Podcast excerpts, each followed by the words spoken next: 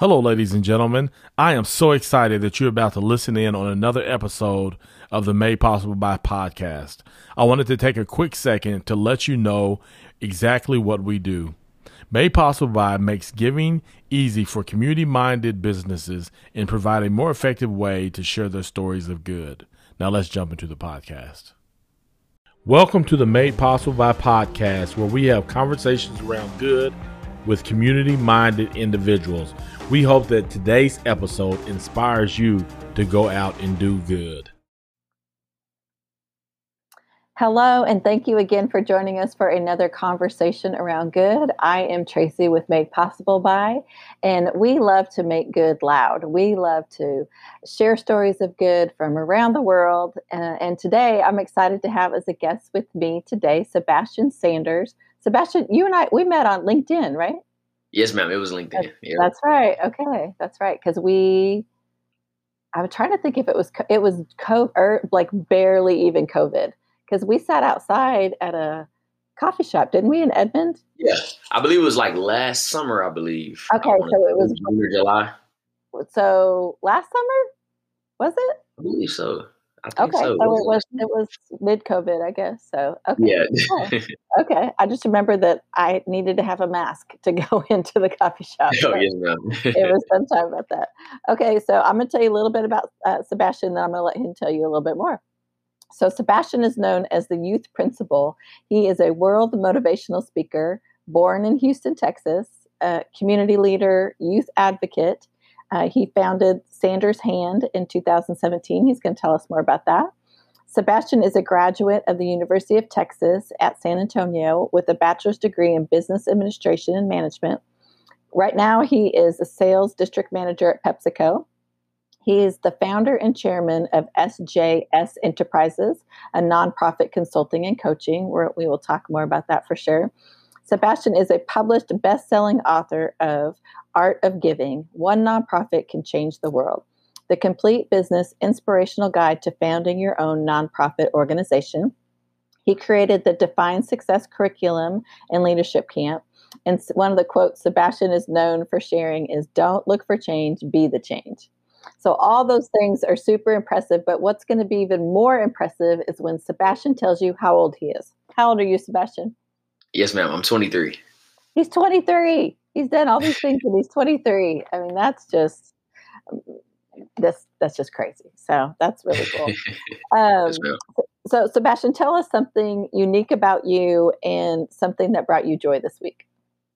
Yes, ma'am. Um, I think one thing that's unique about me, um, before I kind of got into you know my career and the things that I do now, was I had aspirations of being a rapper, and so you know I, I grew up. I'm, I'm, a big rap fan. I'm a huge Tupac fan. You know, he's my idol okay. and everything I say. And so you know I had a phase when I was in college where I really wanted to be a rapper. So you know I invested into equipment and you know I started to create songs and things like that. Um, but it just didn't plan out the way I thought it was. You know, the music just wasn't that good. But from that moment, I realized that you know God was preparing me to use my voice before another way. And so I, I kid you not, I want to say three weeks later, after I was like, you know what, I'm just done with the rap career. I'm going to end it. I'm going to stop it. Sanders Hand kind of came into my life and it was founded. And and from that moment, that's when I realized, you know, you go through things and situations and you try things, but it's preparing you for the next phase of your life. And so I still love music to this day. Um, and I have aspirations of, you know, one day owning my own music company or being a uh, manager of artists. You know, I, I just love music so much. It's super powerful in today's world. And so any ways that I can be, you know, a contribution to that, I, I would love to. Okay, so can you give us a 30 second? Can you drop the beat for us for 30 seconds? I haven't done it in so long. I, I, think we'll have to. I have to go write that down and, and, and send that to you. You have to practice. okay. Yeah, okay. I have to practice. I, I, I, I threw away. Yeah. I'm totally putting him on the spot on that. So sorry. so tell me something that brought you joy this week, Sebastian. So right now, where we are in the world, I don't know when you're listening, listeners, um, but we just had our second week in Oklahoma of uh, below freezing temperatures. So it's been cold. We've been stuck inside. We've had a lot of snow. So, what did you find this week, Sebastian, that brought you joy? Um, I think what brought me joy this week is, you know, really just connecting uh, with, with, my with my employees and my team. You know, I, I, I manage a team of eleven sales representatives here in Oklahoma City, and so you know, throughout this whole you know situation, you know, a lot of my my, my people have families, um, so they have a lot of things to tend to outside of work, and so one of the things just being able to connect with them and see how things are going. You know, first them or you know, just asking them what can I do for you? How can I be of service? Um, and just being able to connect with them and them say, you know what, uh, just thank you for you know being there. Uh, just thank you for showing some support. That really means a lot. Um, because through times like this, you know, something that we can't control, something that we, we knew it was coming, but we didn't know it would come to this extent.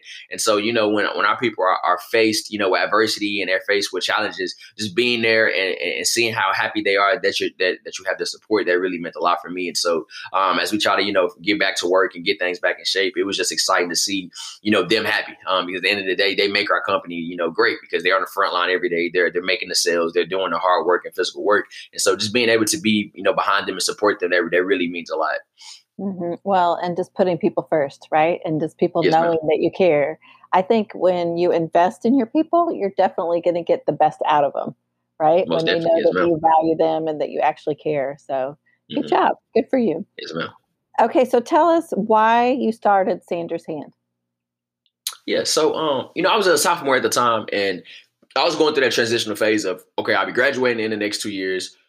What do I exactly want to do with my career, and what's going to be my purpose? You know, so I'm trying to figure it out. So as I t- talked about earlier, you know, the rap career thing was going on, and then I started to realize, like, you know, I was getting affirmations that you know, using my voice and being a leader was going to be somewhere down the line. I just didn't know exactly where.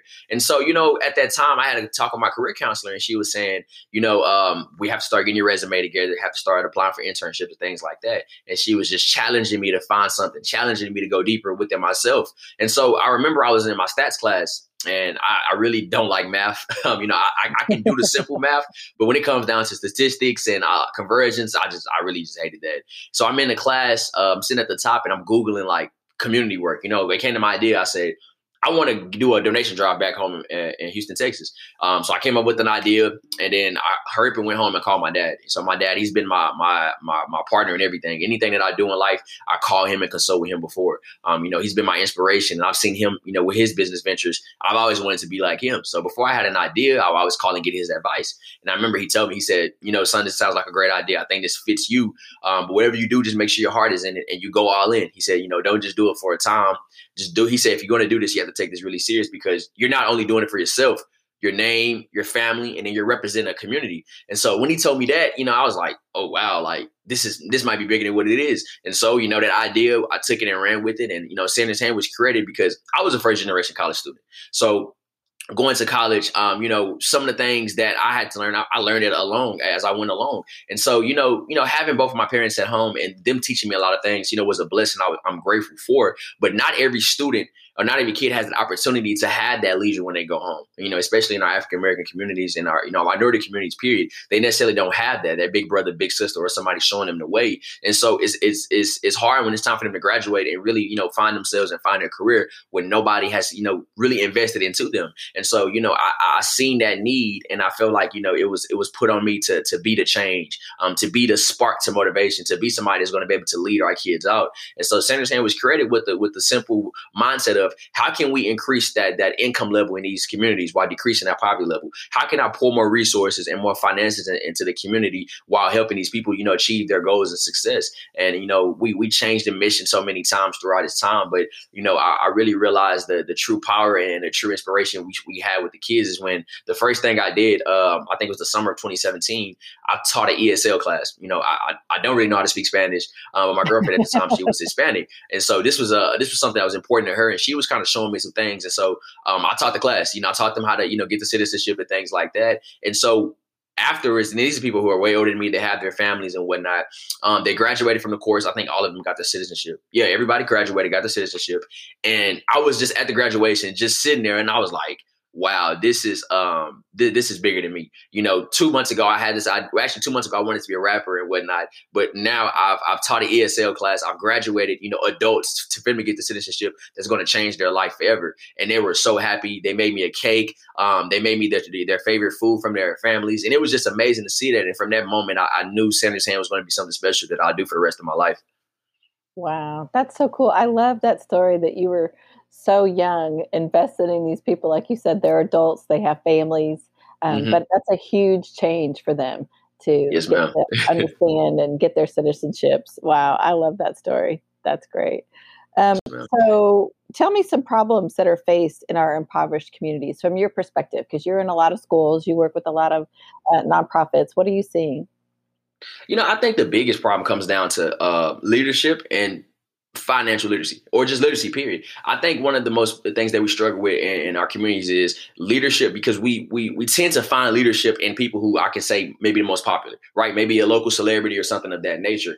Once we truly realize that we have to empower the people who make decisions in our communities, our councilmen, our city managers, our, our, our, correspondents, those are the people who we should be going to. I think it'll solve most of our community problems. Instead of looking towards somebody who may be uh, a local rap or a local or, or Arthur or something like that. You know, those people are great and all, but you have people who really make decisions who impact your everyday lives. And I think we have to understand, we have to sit back and understand and really realize how can we get behind these people because they're the ones that's going to help us push for change. So once we kind of, you know, figure out ways to decipher that leadership problem, I think our communities you know, will flow a lot better. But a lot of that falls back onto the education part the literacy piece. We have to educate our, our not only our kids, but our families as well. We have to show them this is what your council councilman does. This is what your city manager does. This is what your mayor does. Because in reality, we all go to school, we go through social studies, and we, we go through our courses, but we truly don't really understand which what each position in, in our in our city holds. If it wasn't for my for my internship in San Antonio, I wouldn't I wasn't going to be able to be exposed to a lot of the stuff that how, how a city operates. I didn't know that the city manager essentially has more power than the mayor the mayor has you know has a, a, great amount of power but the city manager is the one that signs off on the decisions and things of that nature. Right. and so you would think in school they would teach us you know stuff like this and, and and we don't learn that. And so when we go out into society and we start to complain about oh why is this like this in this community? Uh, why we don't have funding over here for these schools where's the leadership? Where exactly are, are these decisions being made? And so I think that's one of the problems. We have to figure out a, a, a, strategic way to educate our people. Second is the you know the financial gap. I think the biggest problem that, that that we have in these communities is finances. Right? Nobody really truly understands financial literacy. Um, nobody really has the opportunity to have you know get exposed to the jobs that actually pay well. And then every every everybody is is, is, is forced you know to go to college. We, we push all our kids to go to college. Um, there's nothing wrong with you know with the college route, but we also have to realize every student student is not made for college. So why do we send that student um, to, to school to accumulate forty thousand dollars of debt to graduate with a job that's going to pay them maybe thirty thousand dollars a year? That's something that they didn't want to do, but they did that because that's what society was pushing them towards. That student could have had a could have had a different career if somebody would have invested into them while they was in middle school or high school and showed them, hey, you may, may not want to go to school, but let's figure out a trade. Let's go and get you a trade license. Let's go figure out something that you're really passionate about that you can succeed in. That way, you can bring the you can bring the income up in your home. You can pr- provide your family with resources. And so I look at it like this. You know, being an African American male, our community um, is accumulates up to 1.2 trillion dollars worth of, of spending dollars in the U.S. per year. When you think about that, that number is it's a huge number. But then you start to go back to the communities and see what's actually being invested. And then you start to see we don't necessarily have anything invested into our communities. Where does that problem lie? Financial literacy. Our people, we, we, we gain that we get the money, but we don't know exactly what to do with it. And so I think once you close that economical gap, you'll figure out that these communities will be way better off. You will have more, you know, stuff thriving in the community. You have more kids taken care of. But we have to figure out leadership and figure out ways, you know, to bridge that financial literacy piece together. Um, it was it was amazing to see high school seniors didn't know anything about a checking account or a savings account. Then these are kids that you're forcing to go to college in, less than three months. They don't know anything about the banking system, and it's it's it's it's, it's hard to see that because you know these are really smart kids, but they're not just given they're not given a chance to really just learn how to do life and and, mm-hmm. and it hurts because you you push them out so far. And you, sometimes when you push somebody so far it's kind of hard to pull them back because they get to a point where it's like where i didn't you didn't i don't know anything anymore. I'm gonna just live life how i want to live it. And so and before we we we push them out into the world we have to decipher the root of the problem. The root of the problem lies right there when it comes down to leadership and financial literacy. And i think if we really attend to that a lot more we'll see a better return on our investment. And you know when we speak on financial literacy you know i, I don't want it to just be a seminar where we teach you one hour how to do these things. It needs to be a six to eight week camp where we're hands on within our kids. And at the end, we're putting together 10 to 15 people who's willing to donate. Okay. Um, I think it start, I think it doesn't take anything to get a, account for somebody that's under 18 or under 21. I think all you have to have is like $25 to start. Let's all put up $25 for 100 kids to get a bank account and let's show them, you know, the, the teachings of financial literacy. Once we do that, let's take them to a job and let them apply for a resume. And I think once you start to rinse and repeat that, that, that tradition, you will see our communities change. But until then, until we realize that that's the root of the problem, I think we'll always fall behind. Wow, I, I love that that piece in walking them through the basic things because mm-hmm. you you have to know how to handle a checking account. You have to know how yes, to do these things. So, um, wow. Do you see a stigmatism with people um, choosing not to go to school and to do a trade. Do you see that or do you see that lessening? I see it. Well, nowadays I see it increasingly more because you have social media being so you know popular, and you're starting to see a lot of people are influenced by the fast life, right? So you see somebody, well, I don't have to go to college to get these type of things in life. Granted, that's true, um, but also too, I, I, think it's important for our, for our kids to know the real truth of being an entrepreneur, um, having a trade, and going to college. There's pros and cons in each and everything that we do, but we have to really teach them the true reality. We can't force feed them the, the nice and the glamorous things because then you're just they're only going to be chasing that. They're not chasing a purpose. And so so now you start to see a lot of kids, you know, start to steer away from it. But every time I speak to our kids, I give them the raw down about each and every one, and, and I want you to make that decision. I don't want to make that decision for you because you know what's best for you, but I want to be able to help you and push you along. Um, but I think I think in the next few years you're going to start to see that that that college um, attendance level, you know, decrease slightly because you have more kids realizing that oh, I can be an entrepreneur, I can make digital money, which is true. Um, there's nothing wrong with that, but I really also want our kids to realize that you want to be able to build that generational wealth, right? So if we're coming out of high school and you want to go to a generational wealth, we have to figure out a five to 10 year plan of exactly what your life is going to look like in the next 10 years. How can we build towards that? Will that be going to get a trade? Will that going to school and get a degree and something that's going to pay you very well? Or will that be starting your own business? And we have to expose them um, to the resources and just educate them.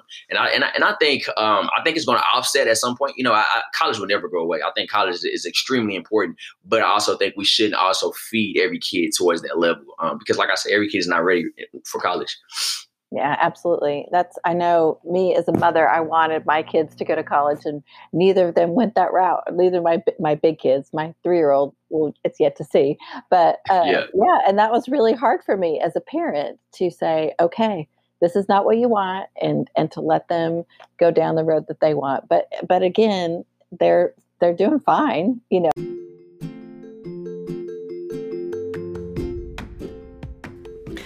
We want to take a quick moment to thank our sponsor, Strategic Hype. When people ask you about your business, what do you say?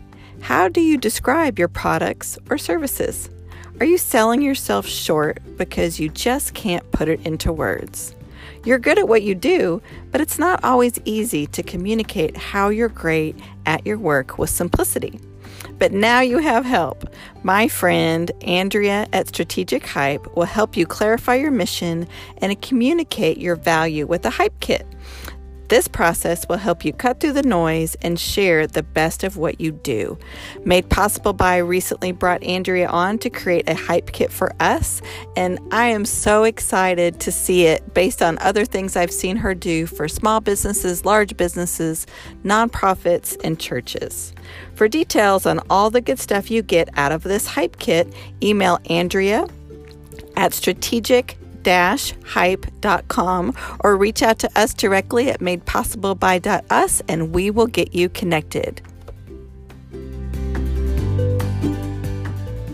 the city council piece to the city manager to the mayor do you think and i'm and we have more minorities in those positions that it's easier for the community to go talk to them to ask them questions to find out what's going on to help to be a part of the solution Yes, ma'am. You know, I think in your represented communities, if you have somebody who looks like that community, it's easier for you know the community to go and ask questions and, and be out in front and center. But the the piece is you have to be really transparent and authentic. When working with youth in the community, they can really read between the lines if a person is being fake or real. They can read a person within five minutes without having zero political experience. And so I think, you know, having our minority figures up there is, is important. We have to have more than our communities that's heavily minority. It just it just makes sense logically. But our people that that is in their positions, they have to be really transparent, authentic, and they have to be able to re- really listen to our people. In order to lead somebody, you have to intervene in their world in order to lead them out. If you're in that in that position, you have to figure out ways to get back into your community and figure out exactly what's the root of the problem. That goes with being on the front line. That goes in being in the trenches every day with your community and really seeing the people's point of view. Um, and so I think you know once we really realize that that a person is a minority from a community, we shouldn't have a person that, that doesn't look like that community because automatically the community's not going to get behind them. They're not going to trust them because they don't feel safe. They don't feel comfortable. Then they're also going to look at it like, you don't know what goes on in our neighborhoods. You didn't live here. You didn't grow up here. Maybe you did, but you're so out of touch with reality. It's hard for us to really trust you because you don't know. And so I, that that's important when it comes down to local politics. you have to match your community. You know, it, that that's that's like you know where I'm from. You know, um, heavily African American, heavy um, minority. I'm sorry, Hispanics. It'd be hard for a person of a Caucasian person to come be a councilman in that district because they wouldn't really understand the verbiage, the language. Um, it'd be very hard for them. And so it'd be hard for the community to trust them. Once the community doesn't trust you, then you have that big gap. Then you start to have a lot of local problems and a lot of police problems and things of that nature. So I think we have to really be strategic on who we're placing in each position to serve our people. Mm-hmm. No, I, I completely agree. Thank you for sharing that. Um, so, so your book is called "The Art of Giving." What what does that mean? So the art of giving is, you know, is the the the definition of giving. What does giving mean to you? You know, and I think all of us have a different definition of giving, just like anything else in life. You know, we define things differently. But giving is is an art, just like is is music, just like it's sports, entertainment, and things of that nature. But we have to truly learn how to intentionally give. And so there's so many different ways you can give throughout life. And I think, you know, for me, um, I think giving was so important to me as a kid, and I think that's why I'm the person that I am today. Because when I was 11 years old, and this is when the art of giving kind of just came into my life, I didn't know it at that time. Man, I'm sorry, I was 13. You know, uh, my parents like, okay, not getting any more gifts uh, for Christmas. We're just going to give you money. And so, you know, you're 13 years old. You're happy when your parents say they're going to give you money. So I'm like, yeah, you know, yeah, that's cool. You know, let's go. So, uh, but before I can do anything with my money, uh, my dad would literally I would write down everybody, you know, from my mom, my dad, my grandmother, brother, aunt, because everybody in my immediate family, I had to write their names down and I had to figure out what I was going to get each and every one of them. Before I can spend any of my Christmas money, I had to make sure I, you know, I, I got my family gifts. And so when you're 13, 14, you don't want to necessarily hear that. You want to go out and go shop and get shoes, video games, whatever you want to do. And so the first couple years, you know, I was like, man, I really hate this. Like, this is my Christmas money. Like, why do I have to do that? But as I got a little older, started to mature, and really just started to realize how important it was to just give. Um, because you know, I think our legacy and our purposes, it's not going to be defined on how much wealth I accumulate or how much, you know, thing, nice things I have. I think it's going to be about how many people's life that you can change for, you know, for the better. You know, I think that's how our society remember you. And so once I started to see my grand my grandmother just being simply happy. I remember she she she was in love with Red Lobster um, at the time, so I just get her a Red Lobster gift card, and she'd just be so happy just to have that. You know, I fell in love with seeing them happy, and so as I started to grow and mature as a young adult into the man that I am today, I just fell in love with the with the art of giving, and you know that's kind of how Sanders Hand came into fruition. You know, as giving as a kid, and so you know when I sat down and thought of the book title, you know, I was like, what you know, what exactly what message am I trying to put out to the world? Um, what message do I stand on? And I and I say, you know what? I think the, Sanders hand and everything I've done today, whether that's through all the business investments that I've accumulated, it all serves a common theme of giving. And and I say I, I, really want to be able to teach people how to give because, like I say, it's important that you really know how to give because anybody can give, whether you truly want to do it or not. Anybody can give, but the more you give intentionally and you're, you're, you're fulfilling a purpose and you're serving other people, God opens up doors, and you yourself open up so many doors within your life, but you're also you're, you're, creating a, a trickle down effect you're giving to somebody who's going to remember what you did for them. They're going to do the same thing, and it, it trickles back down. And I, it's the method of it's the method of reaching back and pulling up. I can do everything I want in the world and, and, have everything, but if I don't share that with the people I love or with the people that that look up to me, the next generation, then I'm just going to be selfish, and I'm just never going to fulfill my life purpose. And um, that's you know that's what the art of giving means to me. And um, since I came up with that title, I remember I was just um, and I'm a big overthinker, so I can literally be sitting down somewhere and I would just be thinking about something business minded, and then it just pop up. And I remember, I think either I was playing a video game with, with, with my friends or something, and I, I, came, I was like, Art of Giving. That's it. I said, I'll be right back. In the middle of the game, I paused the game, went to my room, wrote down the Art of Giving, and I said, this is going to be the book title. And I ran with it, and I, I'm, I'm really happy that I chose that because you know that's the message. So, how old were you when you wrote that down? I was 22. I was right before I was getting ready. Okay. Yeah, I was 22. Yeah. Okay, so it wasn't it wasn't too terribly long ago. Okay. Yeah, too so long ago. it's, it's that old adage that it feels better to give than to receive, right? I mean, it's yes, always better to see people's face light up when you when you give stuff. Yeah. Yes, um, ma'am. My I have this necklace. Both of my boys actually have given me necklaces, but one of them, my youngest, well, he's my middle child now, but he got me this necklace at the dollar store because it was with his money. That was the mm-hmm. key he was probably five, six, maybe, mm-hmm. and he chose to go to the dollar store with his dad, spend his money, and buy me this necklace. But I love that necklace because yeah. he was thinking of me and he chose to do that. I love how your parents gave you money and made you think everyone through and to get them something first. That's that's a big lesson right there. That's a hard one. Yeah, it was. Yeah, it's super important. oh, that's great. Um, so I read an article about how Sanders Hand teaches teens practical skills that they will need to enter the workforce or to apply for college. So what does that look like in a, not just the checkbook skills, but what other skills do you see that they need? Yes, ma'am. Learn? So yeah. You know, I think the the important skills um, is is exposing them to interview and resume. You know, showing them you know how to craft the you know the right resume and how to interview. You know, just how to how, what do you wear to your interview? You know, professional etiquette skills um, you know, the financial literacy skills as we talked about earlier, but then also leadership, you know, teaching our, our, our, kids how to be leaders, teaching them how to, how, how to speak in certain situations, how to greet somebody, um, how to hold a conversation, really just teaching them those soft and, and, and, personal skills takes them a long way. You know, one of the things that I've learned was when I was a kid, I think we was, um, I was in the fourth grade. Um, it was in this man, this young man's group, and they were showing us how to like shake a man's hand. And so I remember our coach is like, you know, you're shaking my hand too weak, you know, be firm with it. And so, you know, we're laughing and playing because we're fourth grade, you know, we, we're not we're not that mature yet. So we, think it's a joke. But you, you, you, you use that in the back of your head moving forward that every time I shake a man or anybody's hand, man or woman, want to be able to be sincere and firm with that. And so you think about what you learned as a kid and how that's installed in, in, in your whole life. And that's the same thing that we work with within our kids.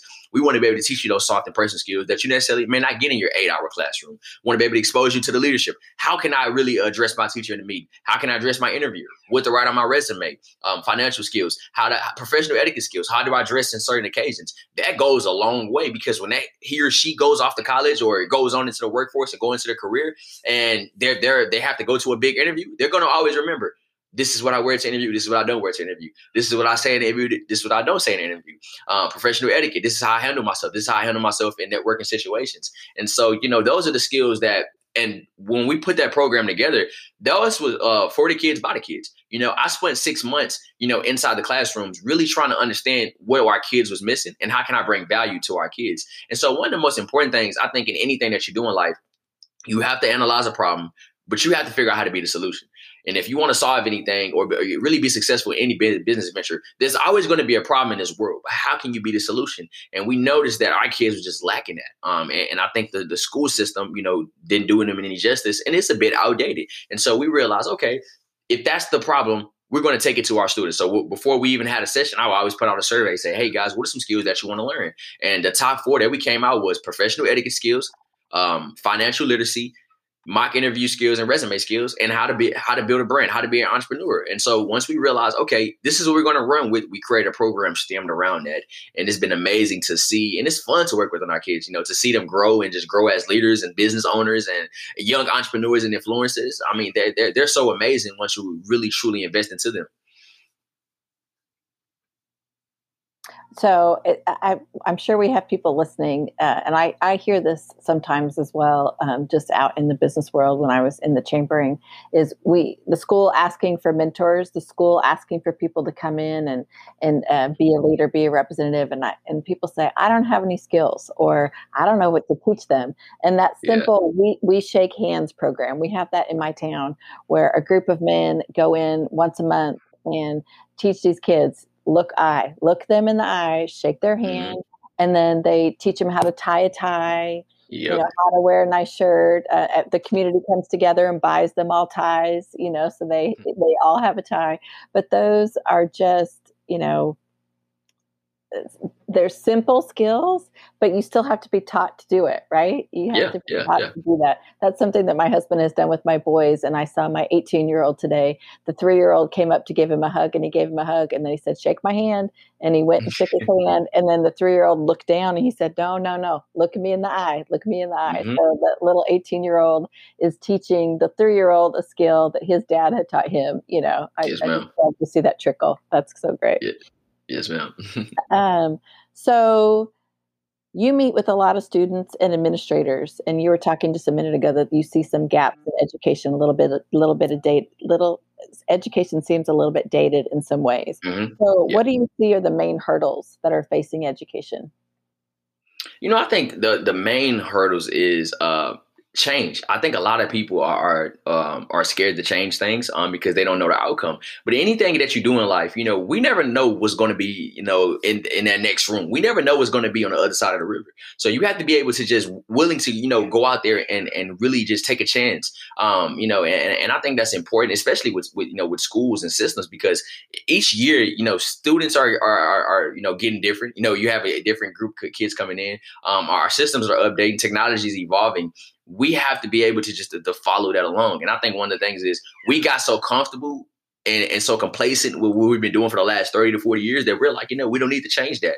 And and I think it's because we've seen a lot of success within our within our schools. But once you go to those inner city schools and you start to see they don't have the success that you may have down the street at the schools who have a lot of resources and a lot of funding what exactly can we do? We have to make change. So I think the first thing, you know, working with that is the education gap is change.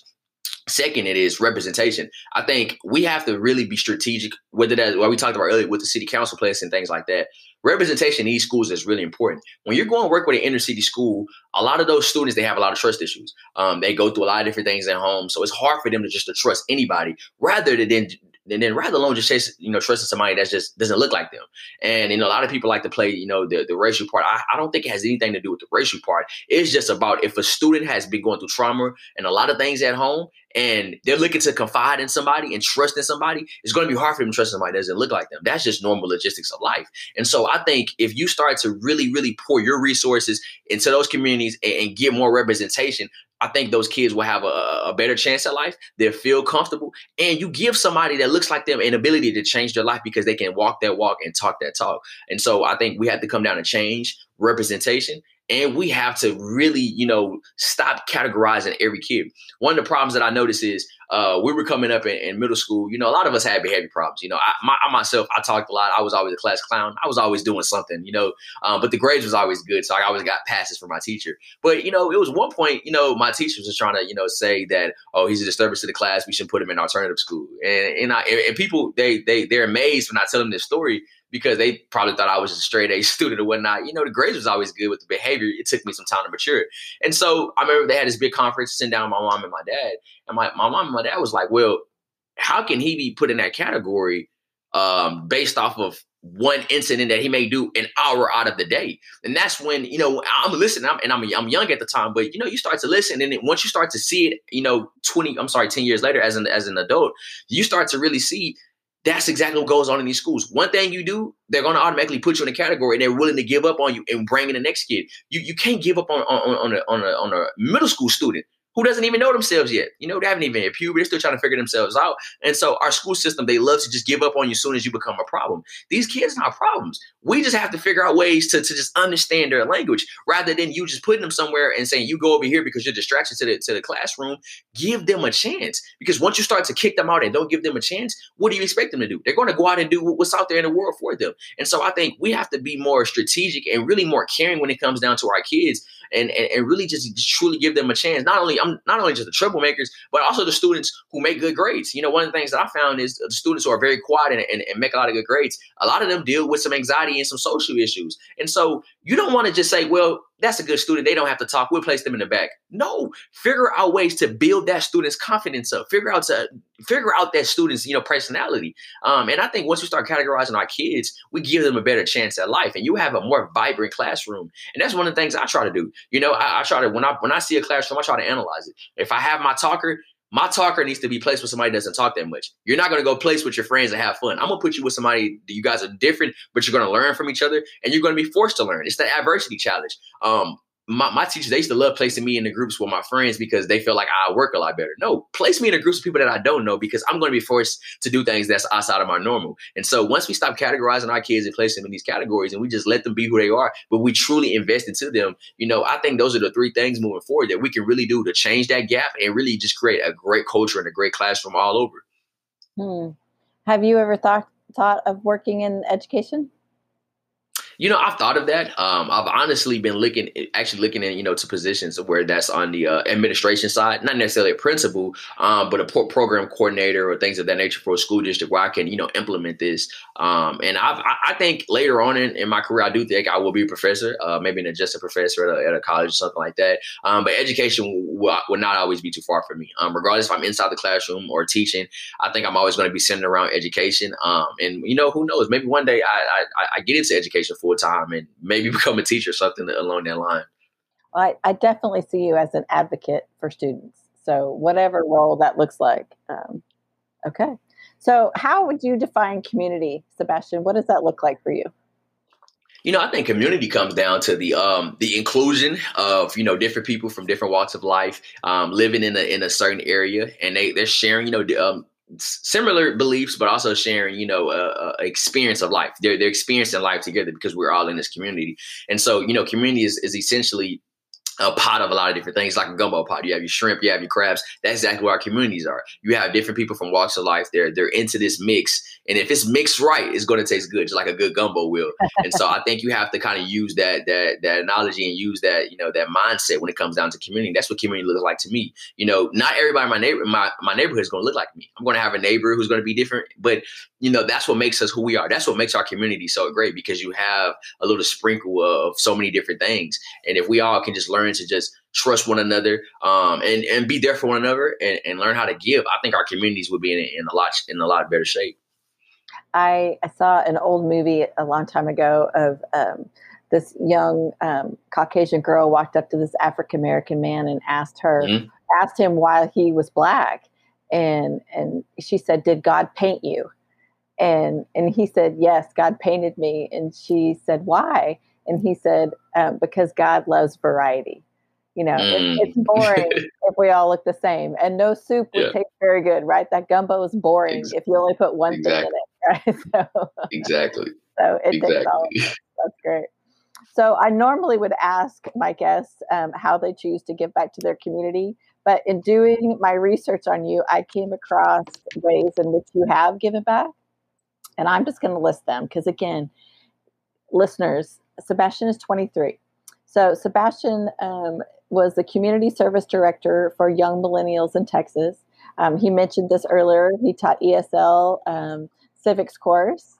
Um, he worked for Habitat for Humanity Building Project, National Honor Society member, Future Business Leaders of America, uh, Memorial Assistance Ministries volunteer, Alpha Home volunteer, Fiesta Especial Royalty Run, San Antonio Threads volunteer, he helped raise over $100,000 for community efforts. Uh, Salvation Army volunteer and partner, Communities in School volunteer, Thrive Outreach volunteer, Haven for Hope volunteer. It just continues to go, go, go, go, go. So, what yes, inspires you? What inspires you to do this? Because you do not see most 23 mm. uh, year olds and down. Not that I'm not saying that you don't, that generation doesn't choose to give back or that time frame in your lives, but yeah. to this degree you don't normally see that. So what what's your inspiration? Why do you choose to do that?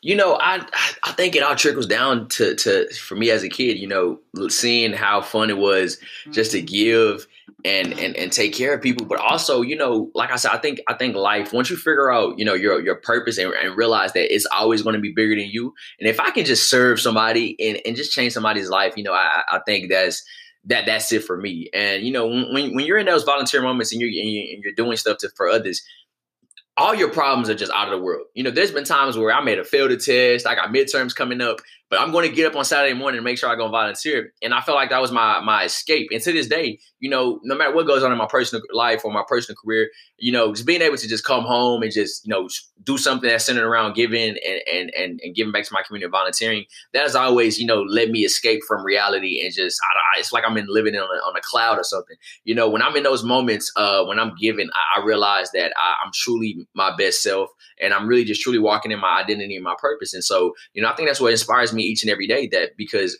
you know, not only that I'm doing it for myself, but I'm creating a Sanders legacy. You know, one of the, my, my favorite, you know, quotes is, you know, it's, it's about your last name meaning something in life. You know, being able to brand my last name and brand my family, but also I'm creating, you know, not only generational wealth, but, but I'm creating generational success. You know, I want the Sanders Hand Foundation to, to trickle down to my kids and my grandkids and just keep on pushing down. You know, I want to be able to look up, you know, couple years removed, a couple generations removed. Well, my great grand my great grandfather created this, Sebastian Sanders created this, and this is our legacy. This is a family legacy, and that, that's exciting. But also exciting is you're planting seeds.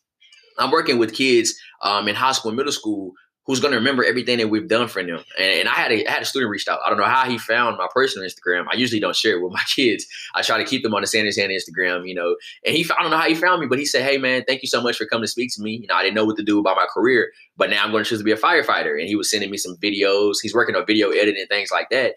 And that's that's so that feels so good because sometimes you may go through a session and work with your kids and they may not you may not think they're engaged you know because they they probably you know tired annoyed. They, they're going through a lot. But for him to reach out three to four years removed and say thank you for doing this. I'm I, am i am going to be a firefighter that truly means a lot. And just think about that's just one student who found my instagram. Think about the other ones who couldn't find it and they was like you know what? This person changed my life. And that's exciting to see because if i didn't go speak to you that day I don't know how. I'm pretty sure you know you would you things would turn out good, but you don't know exactly what your motivation has done for that person. And so I, I, live my life by that. You know, I think that's my success. You know, I define my success on how many people's lives I can change. And um, no matter you know how busy I am, you know, these days I'm super busy. I, I got a lot of things going on, but I'm going to make sure you know I, I, stay dedicated to our scholarships. I stay dedicated to putting on programs for our kids. Um, I may not be as you know you know hands on physically with it as I used to be when I was in college, but I'm going to make sure I'm supporting others in these communities so I can help them get their mission as I do the same for myself. And so I think I'll do that for the rest of my life. And I just want to inspire the next person to do the same. Wow. Well, if you're defining your life by how many people you've impacted, you're doing really well. you're yes, doing ma'am. really well. Keep that going. Keep that going. Yes, ma'am. So, what would you want to leave us with today? What would you want to say to our listeners to uh, to motivate them? You know, I will I will leave here today with saying that, you know, for anybody in, in, today's world, you know, I think it's often that we, we, may get caught up in, you know, I don't know what's going to be my purpose. I, I don't know what's for me. Um, I, I just don't know. You know, I'm going through the motions. I would like to say, you know, each and every one of us is born with some type of specific, unique purpose or some type of talent. Whether you may know it or not, we all have some type of talent. Um, but it's up to you to turn that talent into reality and create your success. Um, and you know, the most talent that you will ever find is in the graveyard um, because you have people who live life, go through so many transitions in life, do so much, could possibly live a great life, but they didn't live up to their, their potential or talent because they truly probably didn't have the confidence or the resources to make that a reality. And so as you, you know, as you wake up each and every day, you know, strive towards that because you just never know what that create, can create for yourself and for your family. And and another thing is, you know, you're never too old to do something and you're never too young to do something. You know, I started my journey when I was right, right at uh, 18, 19, when I kind of really started tapping into the entrepreneurial stuff and kind of took off when I turned 21. But I was reading a story. That was a young lady, I believe she was 11 years old in um, Atlanta, Georgia. She had some type of lemonade recipe. I think she had a lemonade stand and her mom started investing into her bottles and packaging. It got bought out by Whole Foods for a couple million dollars. 11 years old. And that was from lemonade. And so I was like, wow, um, let me go make some lemonade or Kool-Aid to see if I can get that, you know, sold into some stores. But you, but that, but that's so inspiring because she's 11 years old. Now imagine a 30 year person who's been sitting on a, a, an amazing idea, but they necessarily do not believe in themselves. And they feel like I can never get this off the ground because my time is up most millionaires, I, I I don't know statistics off the top of my head, but most people really accumulate that what's a success once they hit that 30 to you know 40 year old range. And so, you know, you you have to just do it now. You're, you're going to perfect it later on. It's going to get better with time, but just do it now. You know, I, I hate wasted talent. You know, and I hate when people say I, I could have did this, I should have did this you can still do it. You know, no matter what it is, you can still do it. And so if I can just, you know, inspire you to just listen to this podcast, put the headphones down, go out into the world and get that idea, business or product or service off the ground that you've been wanting to do, um, you know, go do that because you're going to thank yourself five years from now and say, you know what, I'm glad I started rather than saying, oh, I wish I would have did this. Um, because of talent is one of the things that we hate to see. And you don't want to see the next person with the same idea and you saying that could have been me. And you had the opportunity to do so. That's right. Get up and make it happen. Yes, ma'am. That's awesome. Well, Sebastian, thank you so much for taking the time. Like you said, I know that you're a very busy person. so no thank problem. you for taking the time to being on the podcast today. And listeners, thank you for joining us for another conversation around good. We love share, sharing stories of good. If you know an individual like Sebastian or an organization like Sanders Hand or a business that is doing cool things in their community, reach out to us today because we would love to share their stories of good.